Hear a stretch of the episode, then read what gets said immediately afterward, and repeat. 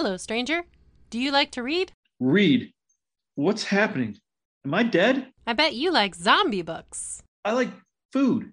Do you have food? You don't need food at dividedbyzerobooks.com. It's full of nutrient rich science fiction. Ugh. I'm stuck in an ad, aren't I? Once I stop talking, reality will collapse until someone plays this ad again. This isn't the first time we've had this discussion, and it won't be the last. Hello, stranger.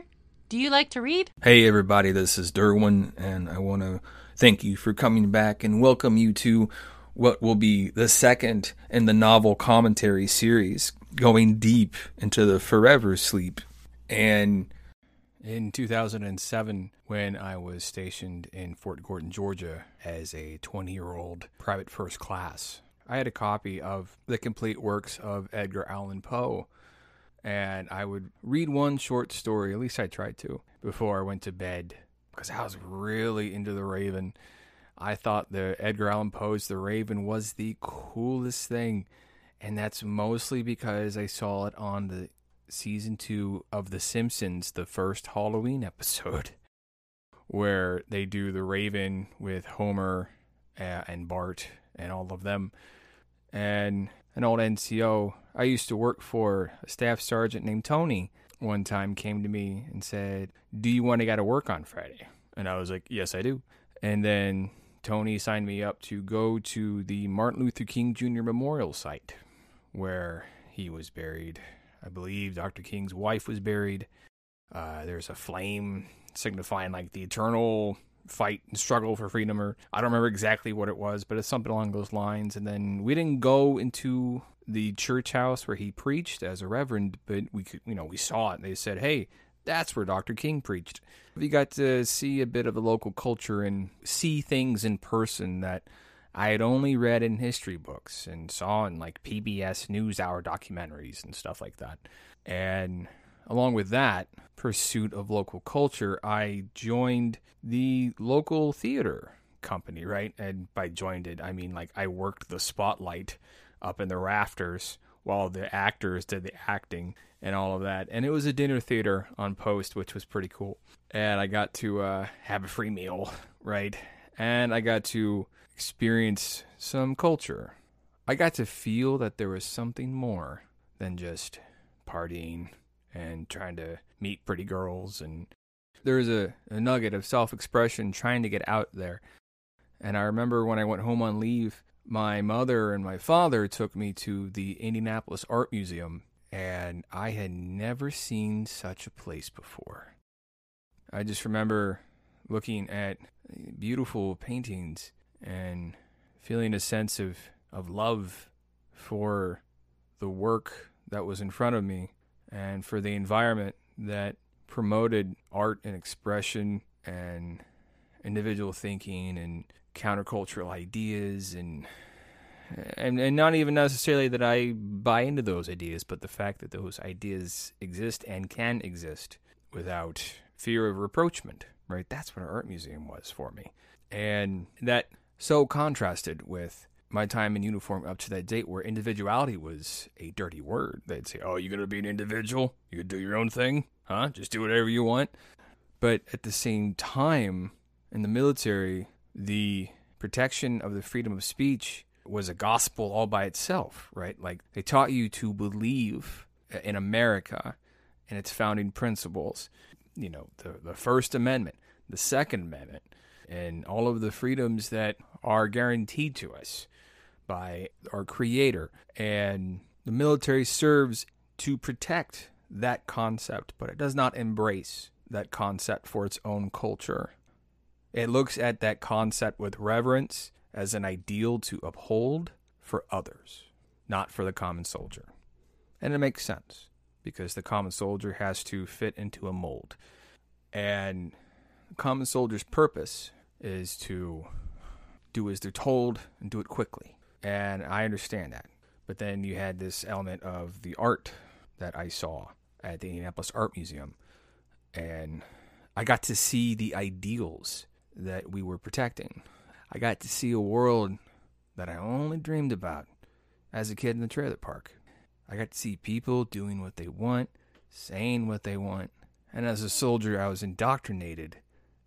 I was made to believe, and I did, and I still do, that there's nothing higher than the ability to speak forth your thoughts into existence unfettered. And I couldn't verbalize it at the time. I was all of 20. But I turned to my mother and I simply said, Thank you for bringing me here. Thank you. And I took that sort of broadening of my horizon back to Fort Gordon with me. And I had these notebooks, you know, like composition workbooks, right? That you get in like college classes. And I just take them everywhere, write notes down because I remembered how excited I was to have paper. Because having paper meant I had potential, I had possibilities. I had I could write my thoughts down. When I was a kid, I remember scrounging for paper, right? I just remember there being a deficit of paper and me writing ideas down on any paper, any scrap of paper I could find. There was this little place on Post called the Huddle House. And it was a little greasy spoon diner, like a Waffle House, right? It's almost beat for beat the same thing, just a different name. And so often I would walk down there from my barracks. It's like a 15 minute walk or 10 minute walk. It wasn't that far. And I just sit in the huddle house and just write my notebook. And that was where I wrote the first draft of the Forever Sleep.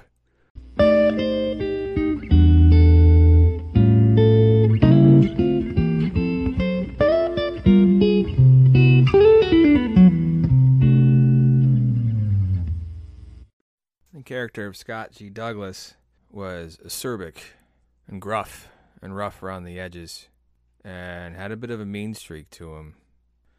And he just didn't really understand the world or the people in it or how general society functioned, which is a direct reflection of my entire life.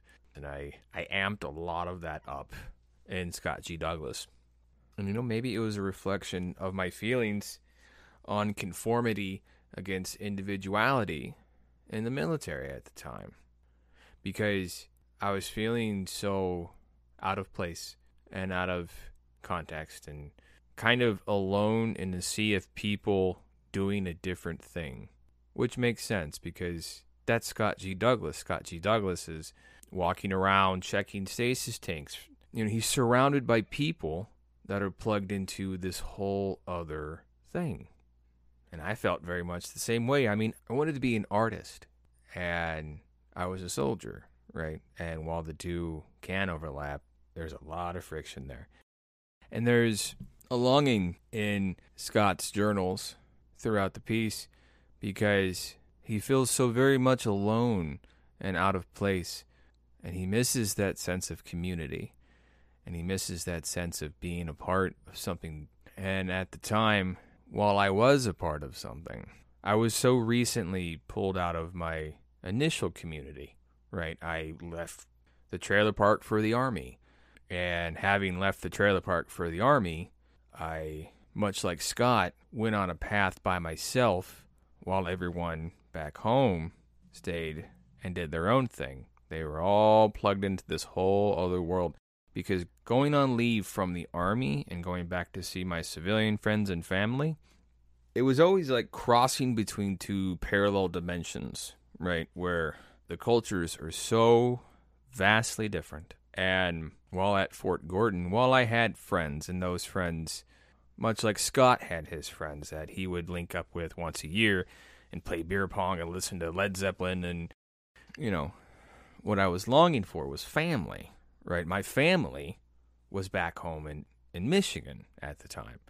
They were all living their lives, and I left.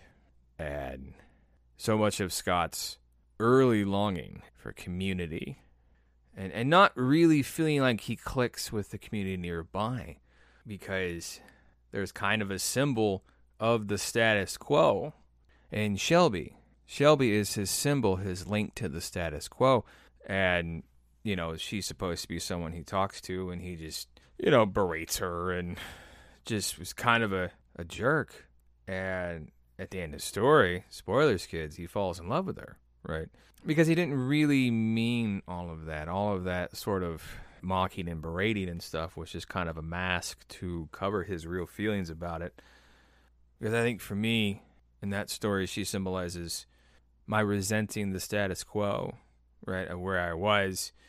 I was felt very much alone a lot of the time, but also it was the most successful I had ever been, right? And so it's hard not to secretly love the thing that makes you a success and gives you status in the world. And in the end, he actually marries Shelby.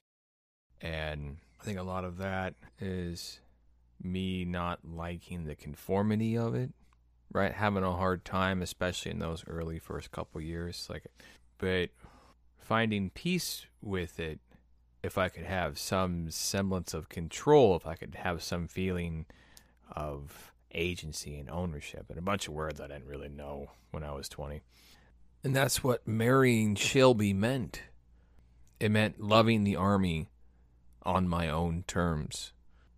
Because at the end of the story, Scott has changed the status quo to a point where he can function with it symbiotically.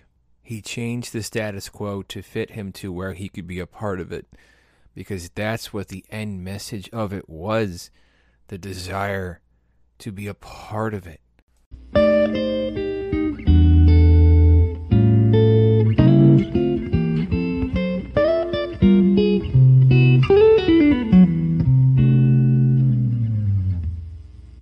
And after I wrote that initial story years ago, I wrote a follow up piece, a prequel of sorts, kind of explaining the timeline beforehand, the follow up to it, what the Great Download was actually like in person. And this will be a story that I build off of and then expand down the line. But for right now, for today, let's hold hands and walk with me into the forever sleep and we'll go deep into the great download.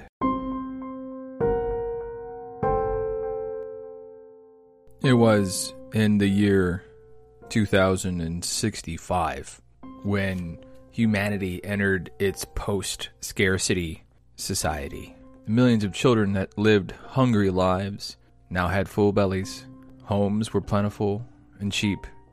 Life had entered the utopia that so many people strove for, worked for, and died for. And so, with every need met, humanity turned inward in pursuit of discovering the better angels of their nature. In 2069, one person, a descendant of Elon Musk, created the first stasis tank, submerged themselves in the suspension fluid that preserved their bodies throughout all time, and lived their life online that one person became 10, became a 100, became a colony. To many, this was seen as the natural extension of the world they already knew, the logical next step.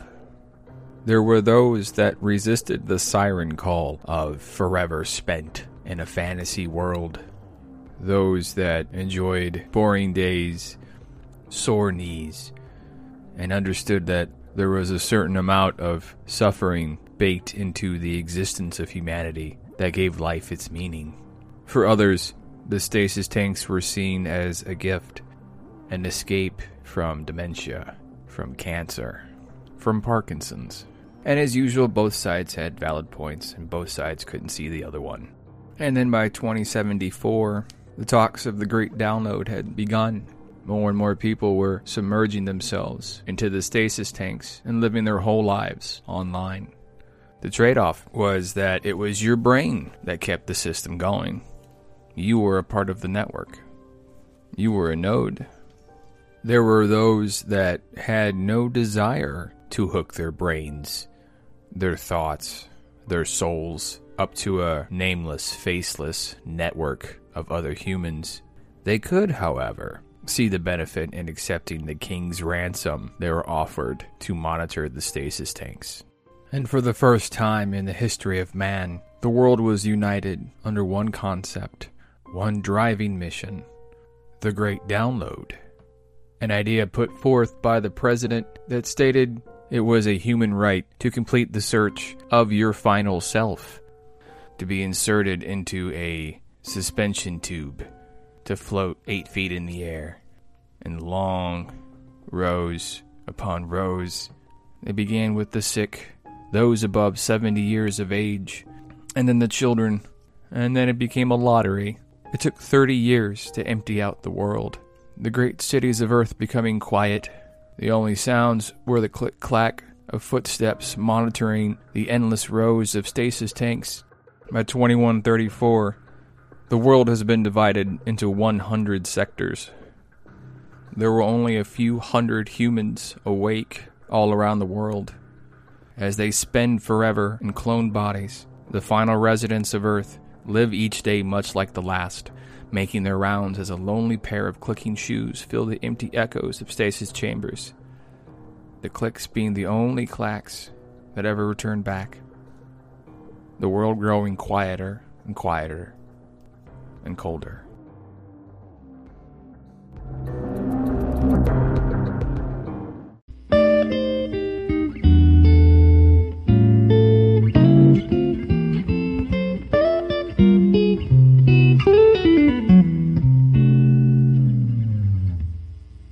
And now, finally, for the first time on Spotify, the opening chapter of The Forever Sleep, narrated by the glass of scotch, given form and substance and life, known as Jason Springer.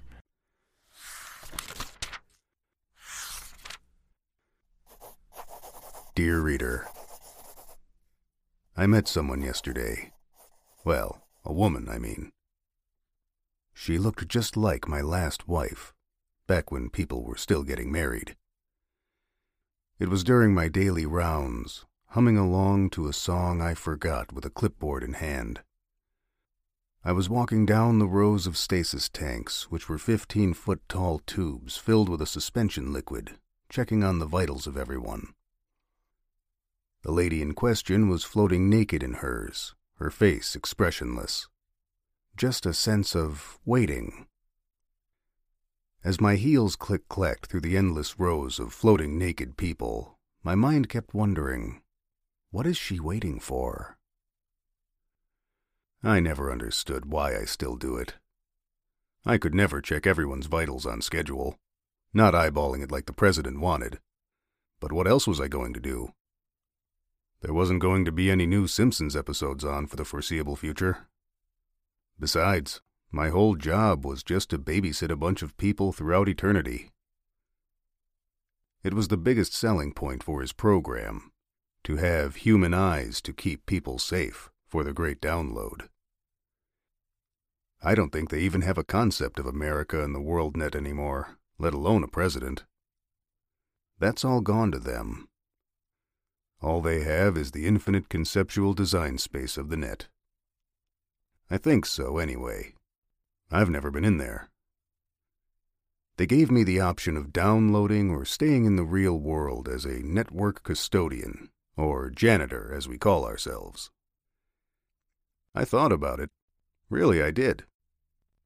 In the end, I didn't want to give up the real world. The videos from the net test site seemed so real, but weren't. It was all a lie, and I knew I could never make myself believe the lie enough to be happy there. So I chose the normal life, if this is what we used to call normal back in the day. I had hoped that a few million other people would want the normal life too. But no, it turned out that I was a dinosaur, and there were only a few hundred dinosaurs like me around the world. People who didn't want the fake life, but instead settled for the mundane of the real. Jesus, I go on too much. I guess I'm just getting old. I think yesterday I turned 240. I should buy myself a cake.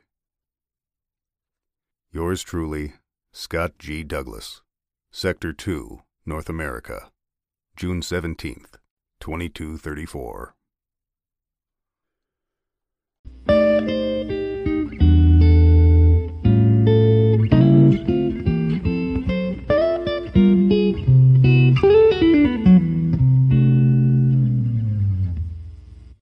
And that is all for me today. And I want to thank you so much for listening. If you want to listen to the entire uncut, ad free version of the Forever Sleep, head right now to our subscription. And for $2.99 a month, you'll get access to the whole thing. And when They Come For You, which came out last week. And if you want to learn more about When They Come For You, check out episode one of a novel commentary, and that'll tell you all about it. You'll even get to hear the full, complete short story for free called You Can't Be 12 Forever. And check back in with us next Monday morning at 0700 because you'll get two more episodes. One will be free, one will be an audiobook behind a paywall, and you'll get five plus hours of professionally produced audiobook content by a genius named Theo Holland, who was kind enough to record When They Come For You for me many years ago. And you'll get episode three for free of a novel commentary, and we'll go deep into veterans of the Bell Run War.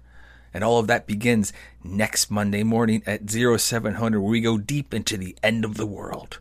And I'll see you there.